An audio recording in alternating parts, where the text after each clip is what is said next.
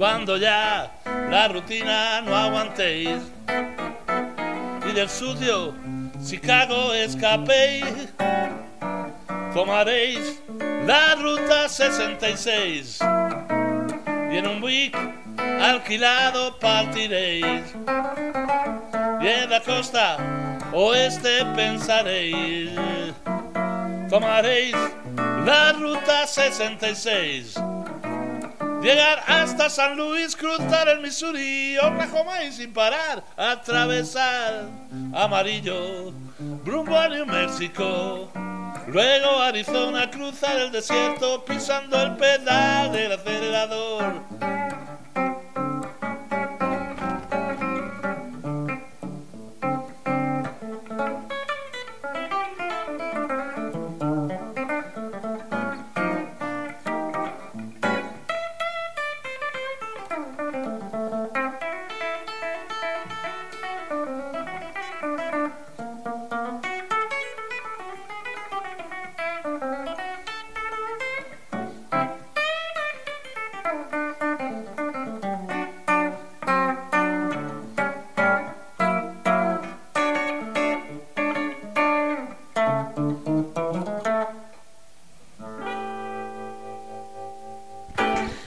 Bueno, pues muchísimas gracias Santi por estar aquí en Grupo Radio Cómplice. Estamos en el programa Entre Líneas, un programa en el que hablamos del mundo de la cultura y nunca mejor dicho hoy con la música, presentando nuevo disco, pero sobre todo con una trayectoria importante. Estarás cansado de hablar siempre de lo mismo, de tu trayectoria, de cómo empezaste, de...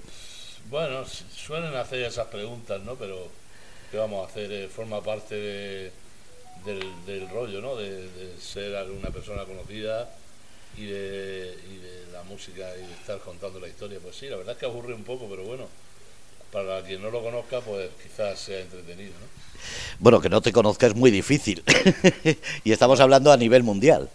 Bueno, tampoco hay que pasarse, ¿no? Yo mmm, cuando empecé a tocar soñaba con algún día llegar a pisar un gran escenario y todos esos sueños pues se han ido cumpliendo poco a poco, pero bueno, yo sigo siendo una persona sencilla y, y mi alcance es mucho más local, quizás. ¿no? Bueno, reconocido internacionalmente, has tocado con los grandes. ¿Cómo te sientes? ¿Has llegado ya al culmen de tu carrera, es decir, a lo máximo, o todavía puedes sorprendernos? Bueno, siempre hay algunos sueños que se pueden cumplir todavía, por supuesto, sí, ¿no? Poco a poco se han ido cumpliendo algunos de los que yo hubiera, quizás cuando empecé, no hubiera soñado ni siquiera que pudiera acercarse a eso, ¿no? Pero pero bueno, siempre hay cosas que hacer y cosas que descubrir y, hay que seguir en la música haciendo música, que es lo que, lo que tienen que hacer los músicos, tocar y, pasarlo bien, que al fin y al cabo la música es para eso, no para divertirse. ¿Te sigue ilusionando, te sigue alegrando, te sigue poniendo nervios el subir en el escenario o después de ya tantos sitios, tantos lugares y tanta gente ya como que es una más? No, la verdad es que nervioso ya no me. Eso al principio, la verdad es que los nervios es un poco, es al principio, ¿no? Cuando eres principiante y no estás seguro ni convencido de ti mismo, ¿no? En, este momento, pues la verdad es que no, ya no me asusta ningún escenario ni, ni nada, ¿no? No, no me pongo nervioso y nervioso ponerte con alguna de las compañías, ya no de las que has tocado, porque ya tienes esa confianza, pero de lo que actualmente está eh, en auge, eh, ¿te ilusiona tocar con ellos? ¿Te, ¿Te nervia? ¿O es un sueño también? Bueno, no sé, no sé, cuando hablas de las compañías no sé a qué te refieres. A ver, has tocado con, con los grandes, empezaste un grupo como M-Clan que ha sido súper famoso. Entonces, estás acostumbrado a compartir escenario con muchísima gente de, de cierto nivel o muy alto nivel. Entonces, ¿alguien te pondría nervioso todavía hoy? Bueno, no, no lo sé, hombre. Si a lo mejor si tocara con los Rolling Stones, quizás diría, coño, los Rolling Stones, ¿no? Pero bueno, yo pienso que no me aprovecha que queda poquito. Ya sabes que van a hacer otro disco, otra gira, pero son, son 80 años. Ya, ya lo sé, hombre. ojalá, ya ves. No, hombre, los Rolling Stones, he dicho los Rolling Stone por decir a alguien así muy grande, Pero, no, yo creo que no me pondría nervioso. Siempre que, que no tuviera que inventarme mucho y supiera más o menos lo que tengo que tocar, no me pondría nervioso. Hay otra cosa que me llama la atención y es que cuando se habla de grandes de la música, guitarristas sobre todo, se habla de heavy. No se mete otros grupos ni otras músicas. Está Magnofer, estás tú, hay un montón de gente, incluso Manuel de Falla o, gente del flamenco. ¿Por, qué, ¿Por qué parece que hay dos categorías? Una el heavy y después está el resto. Bueno, el heavy es que es una música que, que tiene muchos seguidores y y luego, pues los músicos de heavy suelen ser músicos virtuosos, ¿no? De, de, instrumentos muy rápidos tocando, que no quiere decir que, sean mejor que otros que tocan más despacio, ¿no? No significa que porque toquen más deprisa sean mejor, ¿no? Hay nada más que, que ver, por ejemplo, a B.B. King. B.B. King no toca deprisa, pero sin embargo cada nota que da se puede masticar, ¿no? Sin embargo, hay muchos guitarristas heavy que tocan muchas notas y, y no dicen nada, ¿no? Depende, la música no es Creo, pienso que la música no es una competición a ver quién toca mejor y quién toca peor, sino a quién expresa más, ¿no? Y quién, dice más con las notas, ¿no? Y con, las canciones, sobre todo, porque al final lo que valen son las canciones, no el tocar mejor o peor, sí está bien, o cantar mejor o peor, pero sí creo, pienso que lo importante es tener uno su propia personalidad y su propio estilo a la hora de tocar. Estás presentando el disco Noche tras Noche. ¿Qué destacarías de él? Bueno, es un disco que, que las canciones son mías, las he hecho yo con mucho tiempo, mucho cariño, he dado muchas vueltas, compuse casi 30 canciones para llegar al disco, ¿no? Y es lo bueno quizás de, este disco es que es, es un, se ha hecho una selección de muchas canciones, ¿no? Entonces, casi todas las canciones que hay en el disco podrían ser singles, ¿no? Y, y eso es muy difícil de conseguir en, un disco, ¿no? lo que yo destacaría de ese disco, ¿no? Aunque, claro, yo qué voy a decir, ¿no? Pues para mí, pero para mí es el mejor disco que he grabado hasta el momento. Eso se suele decir en todos los discos que se sacan. Sí, se suele decir, pero en este caso creo que es verdad. Creo que coincido además con bastantes amigos que lo han escuchado y me lo han dicho y, y pienso que ahí hay un trabajo muy serio detrás de letras, en cuanto a canciones, en cuanto a sonido. Y bueno, pues ahí estoy, iba a sacarlo ahora en, en octubre, pero bueno, estoy esperando porque parece ser que el disco va a traer algunas sorpresas y van a participar de invitados algunos algunas intérpretes de lujo de primera de, de, aquí de España cantando algunas de mis canciones y la verdad es que para mí pues es un lujo ¿no? tener a esa gente participando y no puedo anticipar todavía los nombres, pero sí que puedo anticipar que va a ser una cosa muy grande. ¿Gira con ellos también o eso es algo ya que se verá con el tiempo? Eso, lo veo ya más difícil, pero bueno, haré, supongo que haré una gira de presentación del disco, sobre todo en las principales ciudades, en Murcia por supuesto, en Madrid, en Barcelona, en Valencia y bueno, pues después un poco pues dejarnos querer a ver si, si podemos tocar y hacer una gira en condiciones, ¿no? Pero bueno, en principio sí, en principio hay que presentar el disco en las principales ciudades. Tenemos aquí personas escuchando, si queréis podéis preguntar. Eh, Santi, ¿qué dirías de este disco? ¿Qué canción es la que te deja marcado o como has dicho, cada una es un single? Bueno, hay, hay varias, ¿no? Este verano hubo un anticipo de una canción que se llama La playa me voy, que es una canción muy pegadiza, muy veraniega, y a la gente le gustó mucho. Pero bueno, ahora ya como se ha pasado el tiempo de la playa y hace un poco de temporal, quizá ahora pues te diría, hay una, la número 12, que se llama Sin ti, que para mí es la mejor canción que he escrito nunca. Y, y bueno, es una balada, está muy bien, Luego hay otra que se llama No sé decir que no, que también pienso que es un, un single. Y, bastantes más, ¿no? Luego hay un tema, hecho una versión de, de While My Guitar Gentry Whips, cuando mi guitarra llora, que la he titulado Mi guitarra lloró, que también pienso que puede ser una, una muy buena adaptación al, al castellano de, de, de esa canción de los Beatles. Hay una canción que le he escrito a mi madre por la, muerte de mi madre. Y bueno, hay trozos de mí, ¿no? En ese disco hay algunos pedazos de mí. ¿Se puede decir que es el disco más personal, es el disco más de, eh, interior tuyo, de sacar lo que llevas dentro? Sí, bueno, hay, la verdad es que las letras están bastante, bastante trabajadas, pienso, desde mi punto de vista, ¿no? Y bueno, pienso que las letras es un paso, una asignatura pendiente que en este caso pues he pegado un gran avance. Porque yo lo mío siempre ha sido tocar la guitarra, acompañar a otros, pero el verme cantando mis propias canciones y escribiendo mis propias letras, pues creo que es un paso adelante. Un crecimiento personal, se puede decir. Sí, sí. Tienes 12 canciones y dos bonos, eh, en total son 14 canciones. Sí. ¿Qué es lo que significa para ti el haber escrito esto desde tu interior? ¿Es eh, una forma de dar una vuelta más a esa consagración tuya como músico, como ahora compositor, creador, cantante?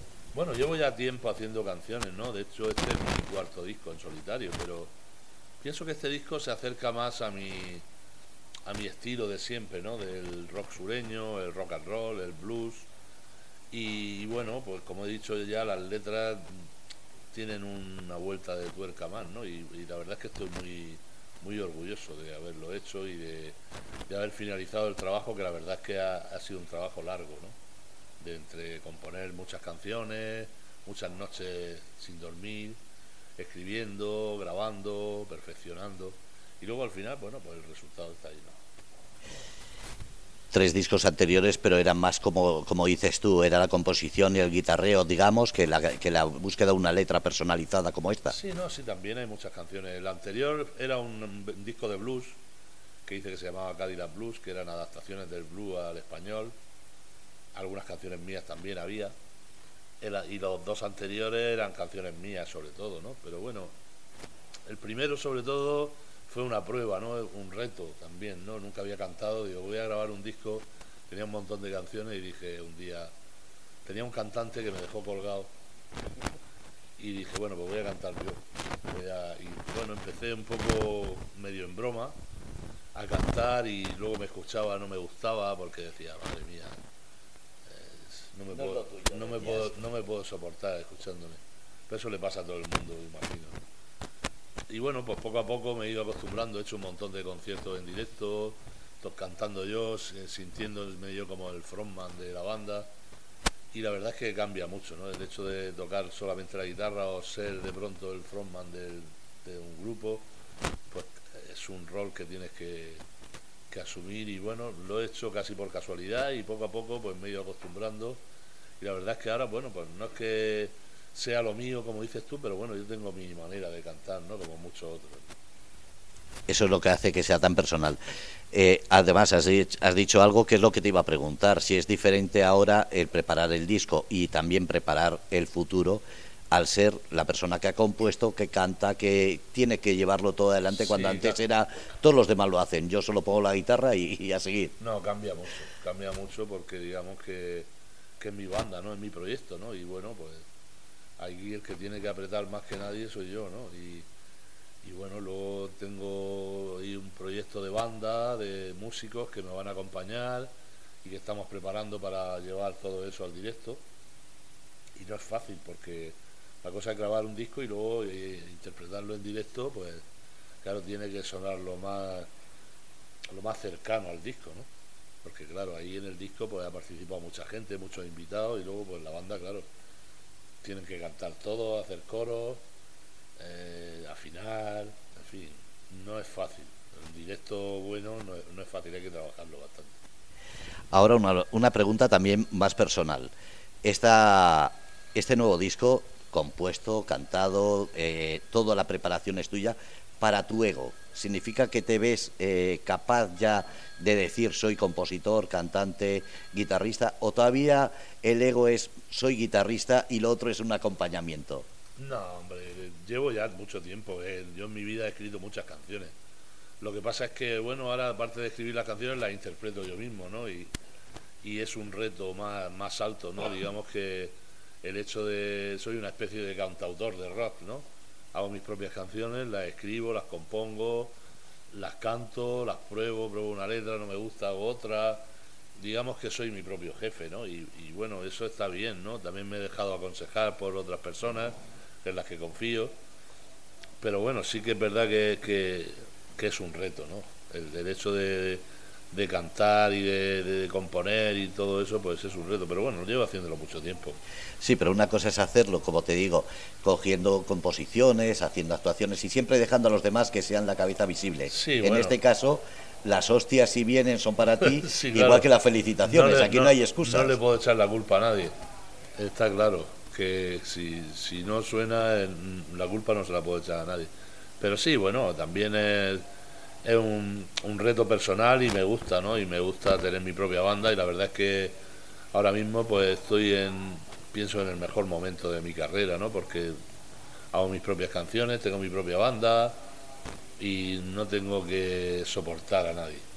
Digamos. Bueno, eso, eso es parte del ego, llegar a un momento en que puedes decidir eso. Antes igual la marea te llevaba un poquito y tenías que ir a donde de... ahora, ahora decides ya, ya tienes un nombre, tienes una, una situación. Ya... Sí, sí, pero bueno, la música yo pienso que uno tiene que hacer lo que le sale de dentro, lo que le apetece, y si puede ser con personas normales a tu alrededor, mucho mejor.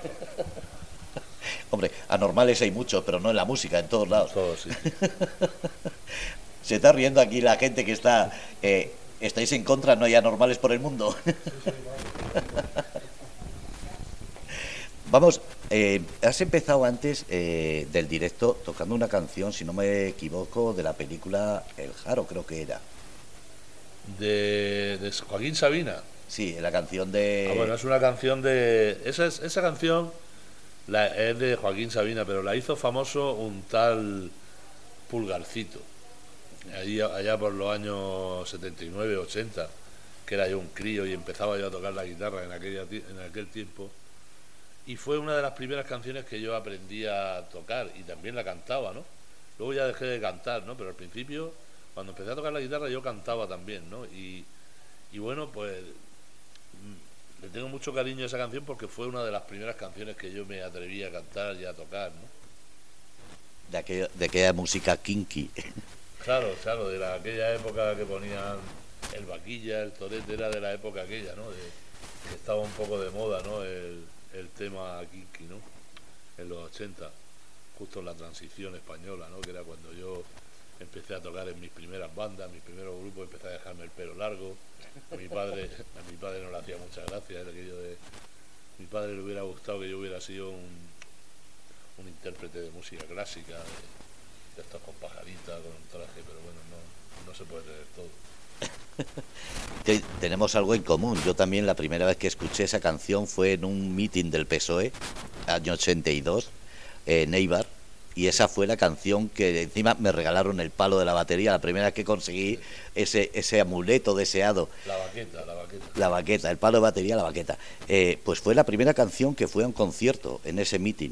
Después los siguientes que fui fue eh, Leño, que fue en el 84-86 en Armoa, y no hace mucho has estado en garaje eh, tocando con los componentes de Para Bien o Para Mal, y estabais allí haciendo un homenaje, digamos, una, un recordatorio de Leño. Sí, bueno, yo, yo conozco a Rosendo hace muchos años. De hecho, en los años que tú estás hablando, yo tocaba con una banda aquí en Murcia que se llamaba Acequia, que muchos recordarán. Y tocábamos, y tocábamos mucho de teloneros precisamente con Leño, con Barón Rojo en aquellos tiempos. Y precisamente la primera vez que yo toqué de telonero con, con Leño fue aquí en San Pedro del Pinatar o no, en, La Ribera, fue aquí en La Ribera, en el campo de fútbol de La Ribera, que era un festival que tocaba Leño, Coz, me parece, eh, ¿cómo se llamaban estos? Lone Star, y todo ese tipo de, claro, imagínate para un chaval que yo entonces tenía 14 o 20 años, para un chaval conocer en persona a Rosendo en aquellos tiempos era, fue muy grande aquello, ¿no? Luego ya está con él más veces y ya más adulto y tal, y de hecho he sido telonero de él varias veces y he estado con él y, vamos, tenemos cierta amistad. ¿no? ¿Cómo ha cambiado el niño ese que empezaba a este adulto que ha sacado un disco y se hace frontman directamente de todo? Bueno, pues han pasado, han pasado muchos años, ¿no? La verdad es que en aquellos tiempos era más ilusión que otra cosa, ¿no? Y ahora por ahí le trae una experiencia, un bagaje y, y una trayectoria, un aprendizaje el hecho de haber hecho en mi vida más de 3.000 conciertos, pues, probablemente eso te da, te da una experiencia y, y una seguridad que, que, cuando empiezas no lo tienes, ¿no? Cuando empiezas lo que más tiene, vale, puede más la ilusión que otra cosa, ¿no? Y ahora, pues bueno, está, está claro que, que el tiempo ha corrido a mi favor y algo he aprendido durante estos años. ¿Y la responsabilidad? Cuando uno llega a un nivel en el que ya, digamos, ya eres reconocido, ya se espera de ti, pues este disco, eh, una, un increscendo, eh, un crecimiento, ¿cómo es esa responsabilidad? Bueno, pues, pienso que la música no, no hay que tomarla tan en serio quizá como, como otras cosas. Pienso que la música hay que dejarla también fluir un poco y siempre va a haber gente que diga, pues no me gusta, o sí me gusta, o me parece mejor esto. Pero pienso que uno tiene que dejarse guiar por su propia iniciativa, ¿no? Y, bueno, no, no, no, a veces no hay que tomar las cosas tan en serio, creo yo. ¿Cuáles han sido tus inicios musicales? Porque has, has dicho pulgarcito, leño, pero ¿cuáles son los que te decidieron a coger la guitarra? Bueno, eh, eh, es una historia un poco larga, ¿no? Quizás le debo mucho a mi padre, que mi padre era un, un tipo que le gustaba mucho la música, pero otro tipo de música. Y él fue de alguna manera el que me el que me compró el, yo empecé cuando era pequeño empecé tocando el teclado me compró mi padre un piano de esos de juguete y esos fueron mis inicios con la música a la semana me sabía todas las canciones del libro ese que llevaba el teclado. Dijo mi padre, coño, este, este chico parece que, tiene oído.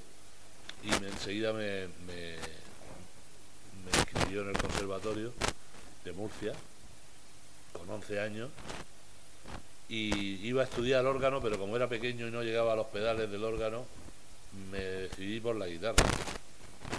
Y bueno, empecé a tocar con, en mi casa toda mi, mi familia, mis hermanas, to, tocas todas la guitarra. Había, siempre había una guitarra ahí en casa. Y, ellos, ellas y mis hermanos también fueron los que me enseñaron mis primeros acordes y, y también en el conservatorio, que en el conservatorio lo que pasa es que se aprende otro tipo de música, ¿no?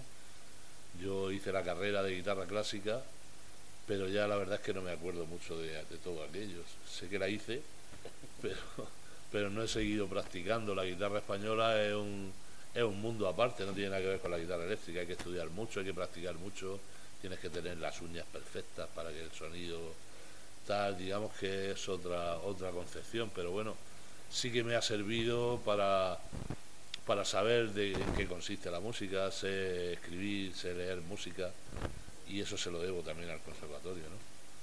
Pero bueno, pienso que la música, yo soy un músico principalmente de, improvisación, de inventar, inventar cosas, saber seguir una melodía, sacar cosas de dentro. ¿no? Soy sobre todo un músico de, y me gusta improvisar. No, no hago dos conciertos iguales, hoy hago una cosa y mañana me sale otra. Y, pienso que eso es, lo bueno de la música.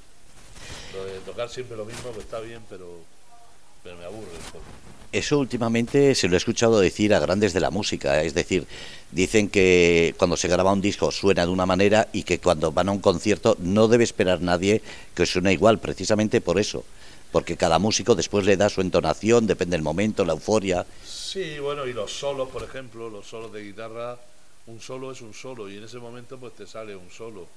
Y mañana te sale otro, mejor o peor, pero es otro, no si es el mismo ya no es un solo, es algo que tú te has aprendido y lo tocas, ¿no?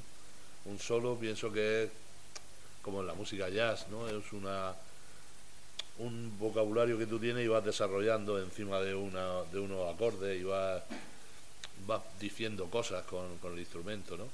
Cuanto más recursos tienes, pues más cosas puedes capaz de decir, ¿no? Y pienso que eso en definitiva es, es, lo que consiste la música, ¿no? En el momento. La música, lo bueno de la música es el momento lo que transmite. Estoy leyendo y pensando en que has dicho, sin ti es una balada. Sí. ¿Cómo se involucra eh, Santi Campillo en esta canción? ¿Es muy personal? Eh, ¿Podemos ver trazas de su vida en esa canción o es algo que ha surgido la letra y ha quedado muy bien, pero no tiene que ver nada contigo? Bueno, casi todas las canciones hay una parte de verdad y una parte de invención, ¿no? En este caso hay más verdad que invención, ¿no? Porque sí que habla de sentimientos que yo alguna vez he tenido y, por eso están ahí plasmados. Pero bueno, también hay cosas que las escribes porque riman con otras, ¿no? Depende, ¿no? Hay, las canciones no tienen por qué ser autobiográficas. Hay veces que sí, pero hay otras veces que te lo inventan, ¿no? Y, o, o a lo mejor no te ha pasado a ti, pero le ha pasado a otra persona, ¿no? No tiene por qué haberte pasado a ti, ¿no? Incluso no tiene por qué haberle pasado a nadie. Puede ser algo que tú imaginas o has soñado o te han contado. Depende. Es que no hay una una fórmula mágica para la hora de hacer canciones, ni un ni una, no hay una cosa fija, ¿no? A mí esto me está pareciendo la, la respuesta lógica para que no te den hostias, pero si te dicen qué romántico te has puesto, qué blandengue o qué meloso. No, no, porque además la canción sí que es melosa, pero tiene un tinte de rock muy acentuado y, y es una balada de rock. No, nadie va a decir nadie me va a decir que qué meloso me he vuelto. No, que meloso igual no, igual te dicen ñoño y dices, eh, eh. No, no creo, no lo creo. La verdad es que no. ¿Y cuál es la más potente a tu gusto? Eh, la que de las 14, ¿cuál es la que denominas la más potente? Pues quizás la que te he dicho antes, la de no, no sé decir que no, o la de Tu Príncipe Azul, son dos temas bastante rockeros, bastante con una influencia muy sureña. Luego hay otra que se llama Mi Único Plan también, que es muy como un boogie tipo CC Top, muy del estilo de Texas. Eh, depende. Yo pienso que las más potentes son esas dos que te he dicho. Es que estaba. También está la de Depredadores de la Noche, que también es bastante rockera. Y es, que... es más un estilo más de rock español, quizás. Es que eso es lo que pasa. Yo he visto, por ejemplo, Barrabás suena muy fuerte, muy heavy. Barrabás, perdón, es que se llama Barrabás, antes se llamaba Depredadores de la Noche. Ahora se llama Barrabás, exactamente. Y, hay ciertos títulos que llaman la atención en ese sentido, en, en Cañeros.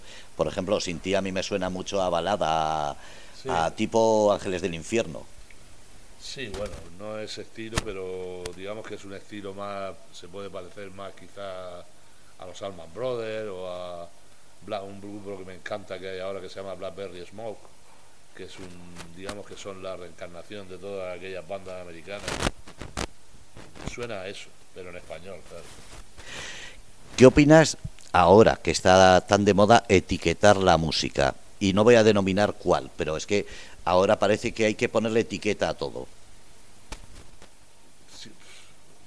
No, no, no, puedo contestar esa pregunta. Siempre te van a, a poner una etiqueta hagas lo que hagas, siempre te van a decir, ¿te parece a fulanito? ¿Te parece estar? Siempre te van a poner una etiqueta. Pero bueno, pienso que lo importante es que la etiqueta que te pongan sea algo bueno. Para si te catalogan de algo malo ya, si por lo menos te, te dicen, no, ¿te parece a, a Led Zeppelin? dices, hostia, pues, pues mira, eh, parecerse a Led Zeppelin es como un halago. Ahora, si te dicen que te parece, yo qué sé, no quiero tampoco venderme con nadie. No diga ninguno que se ofenden. Pero, pero vamos, prefiero que me comparen con Led Zeppelin que con otra cosa. Siempre te van a comparar con alguien. Siempre. Estamos eh, en Panadería José Antonio. Estábamos comentando que esto tenía muy buena acústica, estaba muy bien. ¿Qué pasa con las salas de música? ¿Qué, qué es lo que tiene que parece como que siempre están en una lucha constante para seguir adelante, para sacar conciertos? Hay algunas que triunfan, como no vamos a decir, pero muy pocos nombres y las demás se ven siempre con ese mm, tirón de, del carro que no llegan adelante. Pienso que tiene mucho que ver los políticos que tenemos, que no permiten que hagan conciertos. En otras ciudades, en Estados Unidos, por ejemplo, en cada local hay un, una gente tocando. Aquí parece que es que para tocar tienes que ser, no sé, tienes que cumplir una serie de requisitos y una serie de normas, pienso que a veces estúpidas, y no se permite la música en directo cuando la música es una parte más de la cultura y que se debería de, de, apoyar pues, desde, desde las autoridades y desde el gobierno, ¿no? Porque las salas de conciertos son necesarias para la gente y, para los grupos también, sobre todo para los grupos que están empezando. Si no tienes dónde tocar, nunca va a poder hacer nada, ¿no? Y aquí se ponen muchas trabas administrativas a la hora de poder tocar, a la hora de de cualquier cosa. Yo no sé si es que es la manera de, obrar de aquí, de, la gente de aquí que quieren sacar dinero de todo o, o, lo que es, no lo entiendo. Yo, a mí eso no me entra en la cabeza. Al hablar de aquí nos referimos al territorio nacional, porque eso pasa lo mismo en Galicia, en Madrid, que aquí en Murcia. Sí, sí, sí, en todos sitios. Hay sitios que apoyan más la música que, que en otros, ¿no? Por ejemplo, en el País Vasco, por ejemplo, hay más música en directo. En Galicia también son más permisivos. Sin embargo, aquí en Murcia, en cuanto hay un local que, que despunta un poco, van a poner. Es que no tenéis licencia, es que no sé, claro, si no se la dan, ¿cómo la van a tener? si son ellos las que se lo tienen que dar la licencia.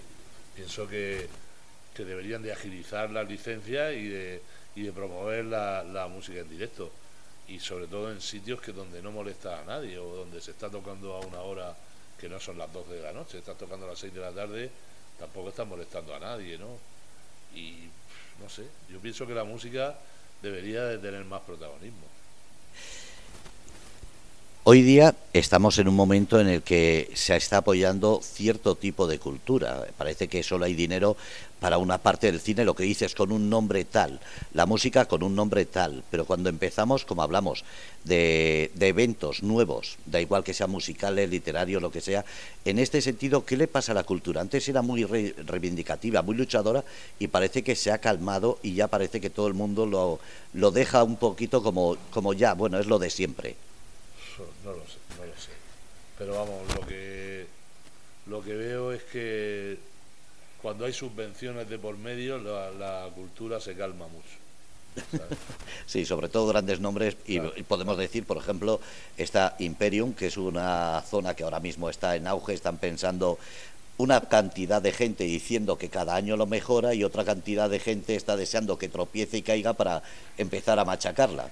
En ese sentido, ¿pasa solo eh, con la música o...? Hombre, yo pienso que, que haya festivales grandes en la región eh, como Imperium es bueno para la región. Quiero decir, eso nunca en ningún momento puede ser negativo que aquí venga a tocar Disparper o Kiss o... o Sasson Judas viene el año que viene. Bueno, son grupos de, primera línea. Te pueden gustar más o te pueden gustar menos, pero está claro que un festival como ese ya lo quisieran en muchos sitios de España, ¿no?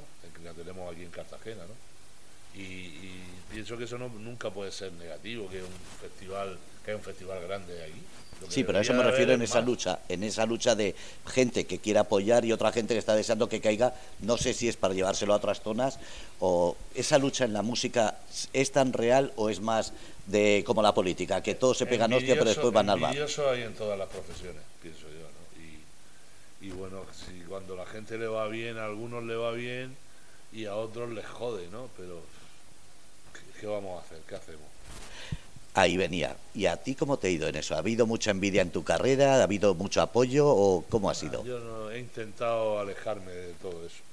Yo he sabido salir airoso de muchas cosas, ¿no? Y, de esas luchas de... Y cuando he visto que la cosa no me gustaba, pues he dicho, señores, Campillo se va. No... pienso que, que no tengo por qué estar aguantando algo que no me guste, ¿no? Yo considero que al haber elegido la música, que es algo que me gusta y me encanta, no podría estar tocando algo que no me gustara. Y Personalmente te ha gustado coger ese camino. Claro, claro, yo podría estar tocando como muchos músicos, ¿no? A sueldo, tocando con mucha gente y tal, y... pero no me apetece. no sería el Santi. Digamos que me apetece hacer lo que me apetece y ya está. ¿Quieres tocar algo para que escuchemos un poquito? Bueno, estoy aquí con la guitarra todo el rato hablando. Sí, con, con esa guitarra que además tiene una historia que le has contado antes, que es madera de teca. Sí, es la madera de teca que está hecha por un amigo mío, luthier, que se llama Alain, Alain Dus, que es francés, y, la hice con un trozo de madera que me sobró de la repisa de mi chimenea de mi casa, y la diseñé yo todo, eh, hasta las pastillas, las pastillas están hechas también aquí en, en Murcia, en Algezares, hay un tipo que hace pastillas y que vende a nivel mundial. Y bueno, es una guitarra muy pequeña, pero que suena como una grande, ¿no? Y me gusta para todas estas cosas porque, por eso, precisamente porque es muy amañosa para llevarla aquí, arriba, abajo. Y suena muy bien, la verdad es que es una guitarra Es pequeño el cuerpo, pero sin embargo el mástil es como el de una ¿Te guitarra. recuerda, ¿Te recuerda esta guitarra a cuando empezabas a querer llevar esos todos los instrumentos, todas las cosas y eran enormes? Eh, en ese sentido, ¿te recuerda a tus inicios? No, que va, ahora es lo No. contrario. Llevo un ampli de, de 10 patios y la guitarra que fíjate cómo es. ¿Y cómo suena? No, que va, hombre. Claro, cuando eres empiezas te piensas que lo más grande es mejor, ¿no? Hay veces que sí, pero hay otras veces que no. Por ejemplo, para tocar aquí con esto te sobra, ¿no? Si vas a tocar en una plaza de toros ya es otra cosa, ¿no? Pero con este ampli aquí, fíjate, nos sobra volumen, ¿no? Sí, aquí tenemos una buena acústica. Claro. hace- además, estamos justo en la separación. Hace un buen sonido aquí. Eh, ¿Qué tipo de guitarra es la que más te gusta? Porque, claro, hay muchos modelos, hay mucha fama con eso de cuál elige cada uno. ¿A ti cuál te va bien? Me gustan varias, no tengo una predilección, tengo casa 15 o 20 guitarras y todas son muy buenas. No sabría decirte cuál me gusta más. Si tuviera que elegir una, quizás me quedaría con la Les Paul, ¿no? una, una Gibson Les Paul, La famosa. que la Stratocaster también es muy buena, pero cada guitarra digamos que tiene un sonido diferente, ¿no? Es como, no sé, es como decir, ¿qué te gusta más, el- la paella o el asado de cordero? Dice, pues a lo mejor Yo me voy al asado, ¿eh? te vas al asado, pero a lo mejor si comieras todos los días asado, dirías, me apetece comerme una paella hoy, ¿no? Eso me recuerda a la pareja. La tienes todos los días y tienes que aguantarte si quieres, Claro, y no claro, tienes que cambiar. Y Claro.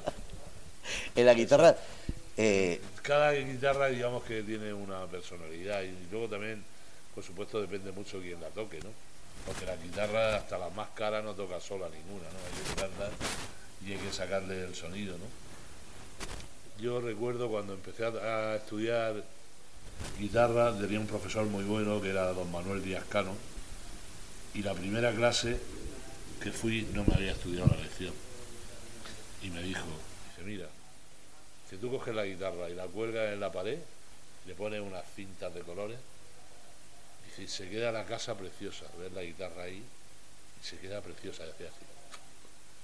Dice, pero esa guitarra ya no va a tocar nunca ninguna nota. La guitarra hay que tocarlas todas, sea la que sea, ¿no? Porque además las guitarras son como, como los barriles de vino, es madera. Y conforme la vas tocando más, va sonando mejor, porque la madera se va curando con el tiempo y con el uso. ¿no? Si tú tienes una guitarra muy buena ahí guardada, al final es como que se queda, se queda atrás. ¿no? las guitarras que tienes, ¿también depende el estado de ánimo que tengas para elegir una u otra? Más que el estado de ánimo depende de lo que quiera, ¿no? De ellas, ¿no? Depende. Tengo guitarras acústicas, tengo eléctricas, tengo españolas. Y depende para lo que quiera sacar, pues cojo una o cojo otra, ¿no? no yo creo que el estado de ánimo no depende, ¿no? Depende de, la música que vaya a tocar con ella, ¿no? Mira, yo pensaba que sería el estado de ánimo, por el tipo de sonido que le encuentras, porque hay sonidos que desgarran y otros, en cambio, te levantan el alma, o como se suele decir. Sí, bueno, pero que la misma guitarra te puede desgarrar o te puede levantar el alma, ¿no? Una guitarra es una guitarra, depende de lo que tú toques en ella y, lo, y la música que tú interpretes, ¿no? En esta misma guitarra yo puedo tocar algo muy triste o puedo tocar algo muy alegre, depende, ¿no? No tengo que cambiar de guitarra, pero sí que el sonido de cada guitarra es, peculiar, tiene sus peculiaridades. Tiene esta guitarra, por ejemplo, tiene se parece más a una a una guitarra más potente. Sin embargo, hay otras guitarras que suenan más limpias. Pero depende, ¿no? Todo depende de las canciones. Al final lo que depende son las canciones que toques. Vamos a terminar esta parte de la entrevista con una pregunta que yo siempre, desde que me la hicieron, me deja siempre que pensar. Cuando no estés, ¿qué quieres que, te recuerden o que digan de ti? Que digan lo que quieran. Ya cuando no esté, a mí que me importa.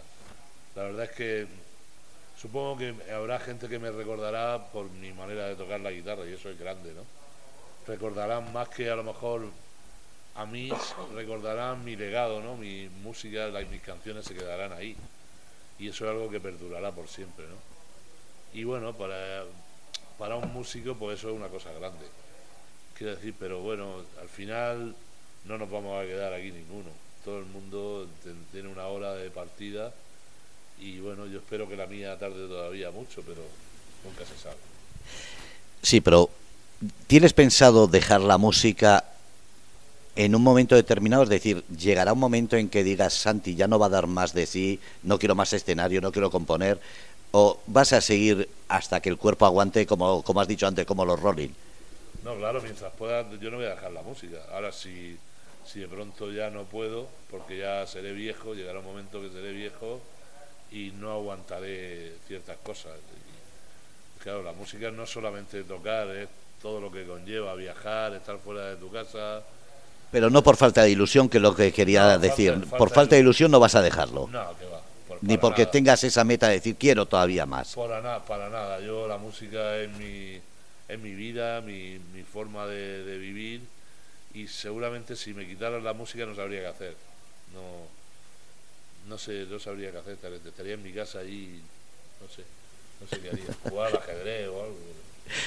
O aprenderíamos alguna, algún juego de estos modernos, ¿no? Algo nuevo, pero vamos, no creo. Yo mientras pueda seguiré tocando, ¿no? Bueno, pues vamos a dejar la canción para que la escuche la gente y después seguimos con la entrevista. Macarra de ceñido pantalón pandillero tatuado y surbial, de la derrota y del dolor, sobrino del alcohol, primo hermano de la necesidad. Tuviste por escuela una prisión y por maestra una mesa de billar te lo montas de guapo y de matón, de golfo y de ladrón, y de darle al canuto cantidad. Aún no tienes años para votar y ya pasas del rollo de vivir. Chorizo y delincuente habitual contra la propiedad de los que no te dejan elegir. Y si al fondo del oscuro callejón un Bugatti te come la moral y a punta de navaja y empujón el coche vacilón va cambiando de dueño y de lugar.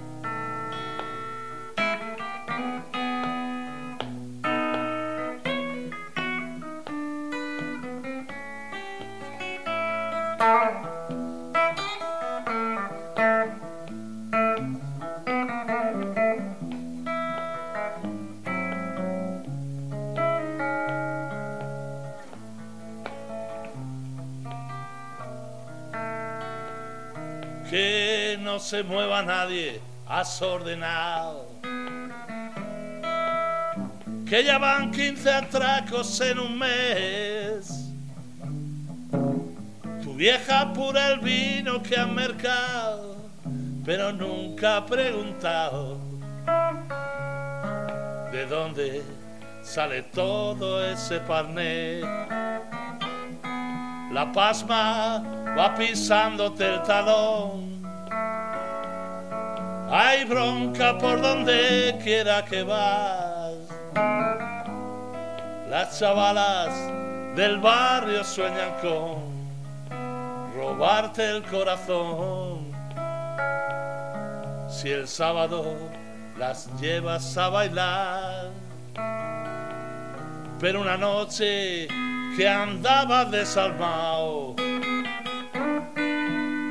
la muerte en una esquina te esperó.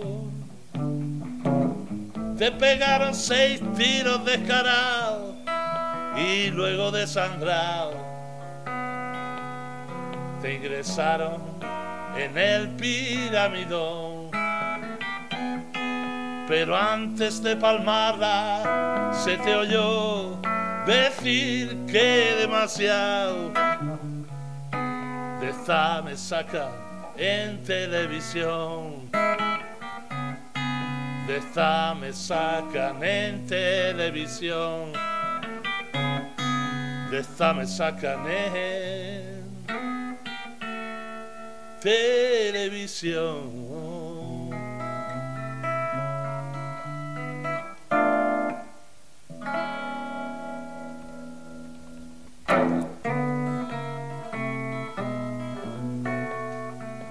Macarra de ceñido pantalón. Pandillero tatuado y suburbial, hijo de la derrota y del dolor, sobrino del alcohol, primo hermano de la necesidad.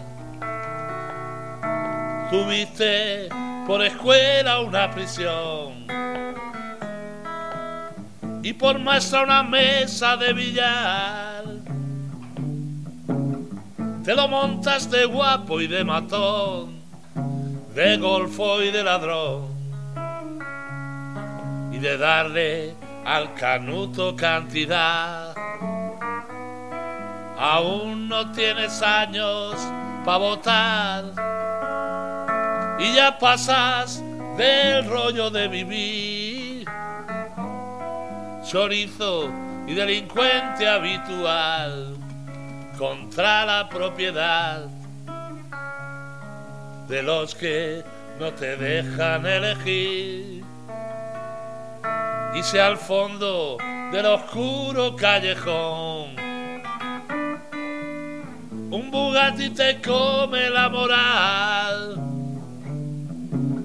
y a punta de navaja y empujón el coche vacilón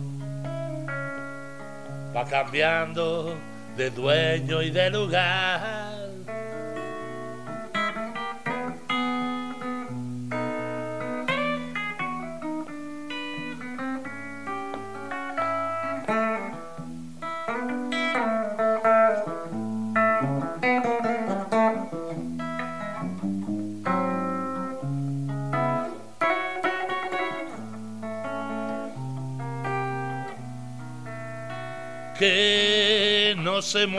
Nadie, has ordenado. Que ya van 15 atracos en un mes. Tu vieja pura el vino que has mercado, pero nunca ha preguntado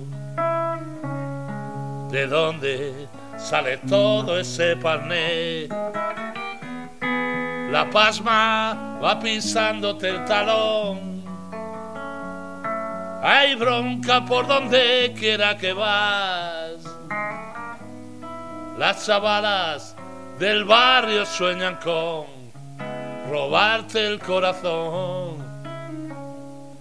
Si el sábado las llevas a bailar, pero una noche que andabas desarmado, la muerte en una esquina te esperó te pegaron seis tiros descarados y luego desangrado te ingresaron en el piramidón. Pero antes de palmarla se te oyó decir que demasiado de esta me sacan en televisión. De esta me sacan en televisión. De esta me sacan televisión.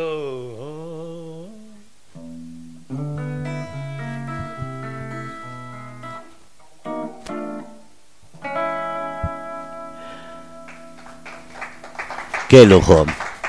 Qué lujo tener a Santi Campillo aquí en Grupo Radio Cómplices. Y bueno, vamos a hablar un poquito de la trayectoria, un poquito de la historia, pero vamos a hablar ahora mismo de las redes sociales. Porque tienes no solamente la venta del disco a través de las redes sociales, sino que tienes mucha gente que te sigue. Incluso hay un en Facebook he encontrado no hace mucho eh, un grupo que se llama Amigos de Santiago Campillo.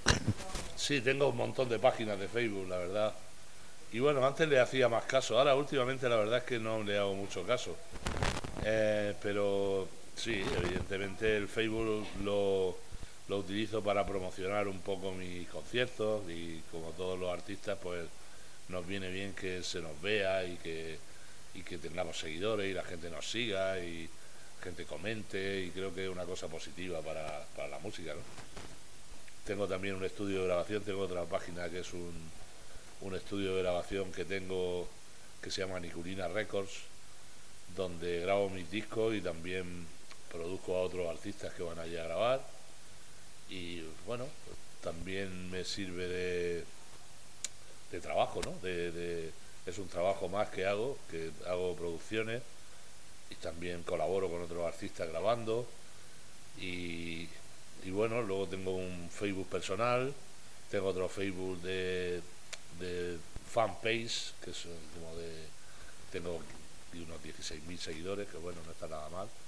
Y otro grupo, como has dicho tú, que se llama Amigos de Santiago Campillo, que cada vez va siendo más amplio también. Y, y un poco, pues bueno, lo que, lo que va viniendo. Pero ya te digo que yo últimamente no le hago mucho caso.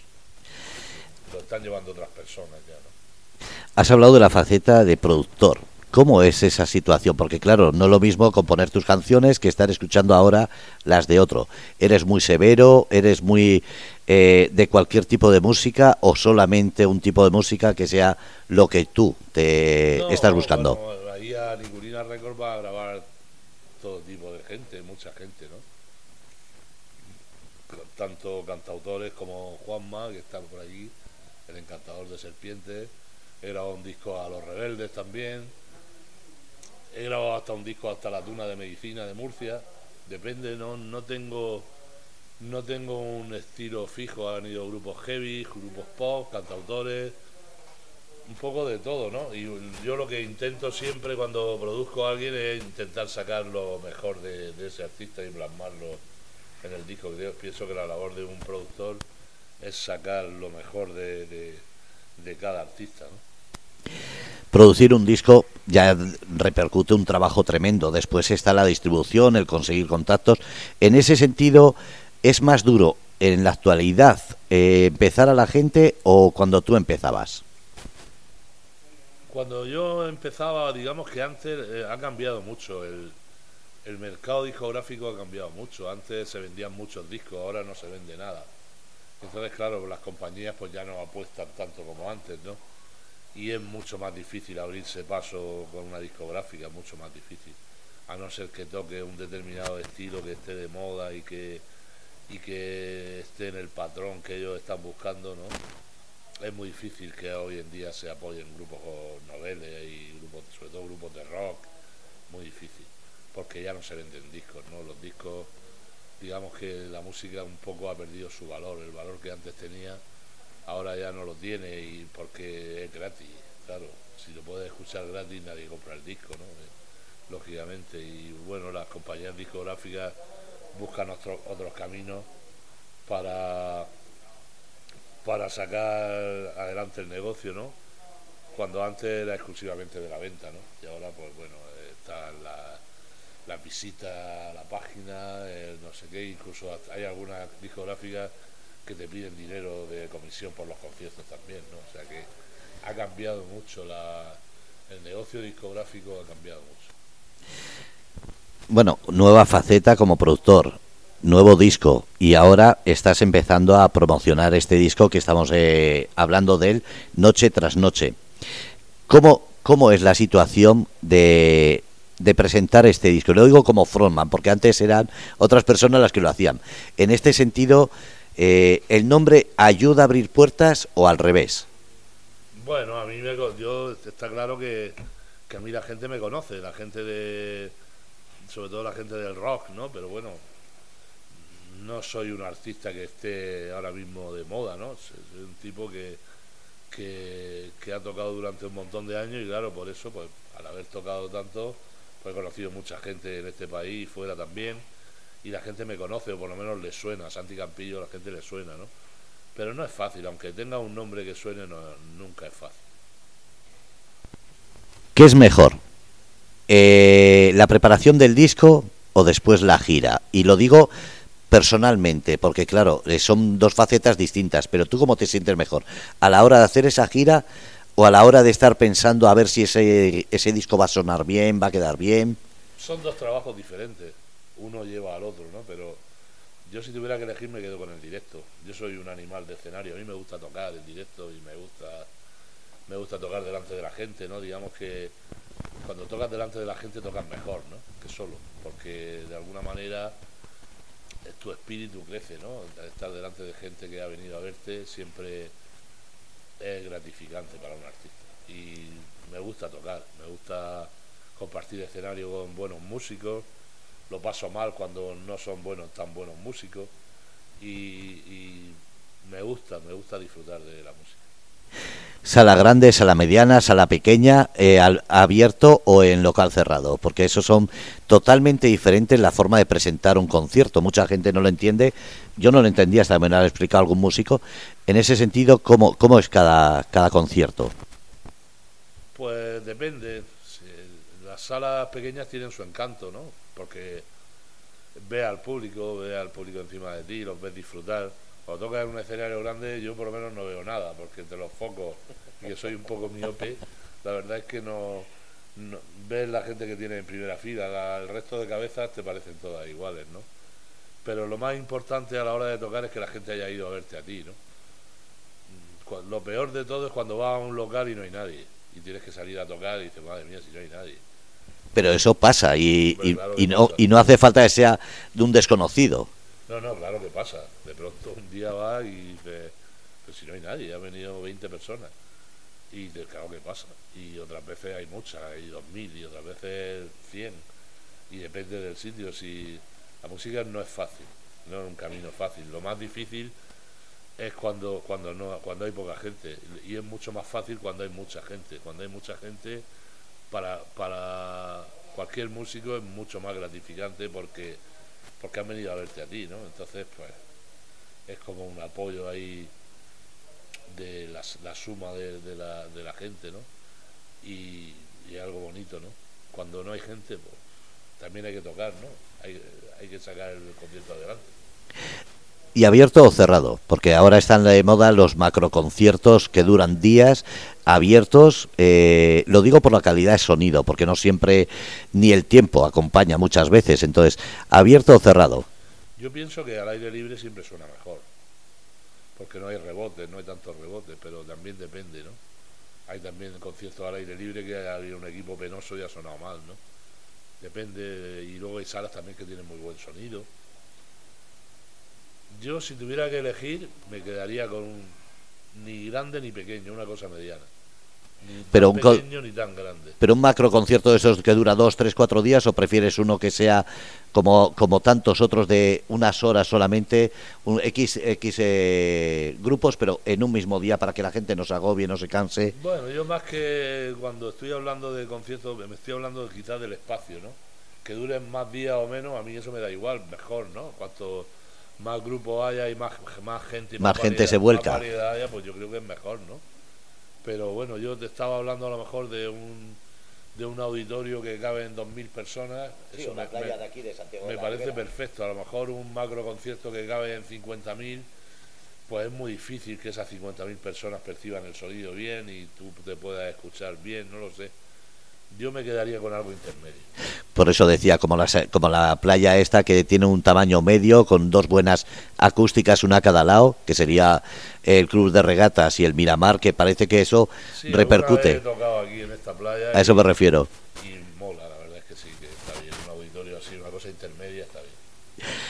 Eh, no quería despedirme sin, sin que agradecerte primero que estés en Grupo Radio Cómplices, por el saludo que nos mandaste cuando estuviste en GBC, pero sobre todo agradecerte eh, el que hayas hablado de temas que sé que son un poco controvertidos o un poco difíciles, pero sobre todo creo que es importante que la gente conozca un poquito más a Santi Campillo y no esa faceta de músico solamente, creo que te has mostrado en ambos sentidos.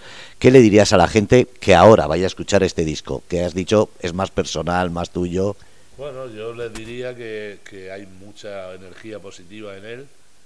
Desde mi punto de vista hay muy buenas canciones y estoy seguro de que, de que a más de uno pues le va a gustar, ¿no? Es un, un, espectro amplio, hay canciones desde baladas hasta rock, hasta incluso un tema funky, un tema más country. Digamos que, que hay de- dentro de, la- de todas esas canciones que componen el disco hay una variedad muy grande y estoy seguro de que la gente le va a gustar. ¿Puedes repetir un poquito algunas redes sociales, por ejemplo Instagram, Facebook, para que la gente te siga o quiera comprar el disco? Bueno, principalmente yo tengo una tienda en mi página web, que es donde vendo los, discos. eh, se llama, es muy fácil, se llama santiagocampillo.com, donde más fácil no puede ser. Y ahí dentro de, de, de santiagocampillo.com está, hay una tienda y en esa tienda pues hay camisetas, discos y hasta incluso pendrive para el, que no tiene CD, pines, hay un montón de, vendemos un montón de cosas.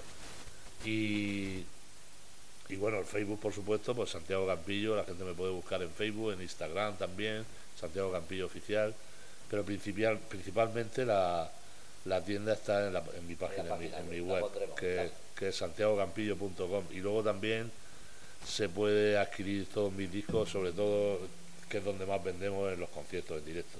Hoy en día los, los discos se venden en directo. Después de tocar, cuando la gente está calentita, es mucho más fácil venderle un disco que, que luego al día siguiente. ¿no? La gente te ve tocar y si les gusta el concierto, pues te compran el disco. ¿no? Y, y- llevárselo firmado también es un exactamente, lo firmamos, nos sacamos la foto de rigor y, y bueno, digamos que en los directos nosotros es donde más estamos vendiendo. Pues Santi, muchísimas gracias. Espero que no sea la última y sobre todo que tengamos mucha repercusión con esta entrevista y tengas muchas ventas, eso está claro, y asistencia a esos conciertos. Bueno, muchas gracias a vosotros también por, cont- por contar conmigo. Y nada, invito a todo el mundo a que escuche el disco y que acuda a alguno de mis próximos conciertos. Y nada, un abrazo grande. Estaremos en contacto y lo que necesites para que vayamos informando, pues aquí está Grupo Radio Cómplices. Muchas gracias. Gracias a ti, Santiago. Desde Grupo Radio Cómplices, hoy en la panadería José Antonio, en Santiago de la Ribera.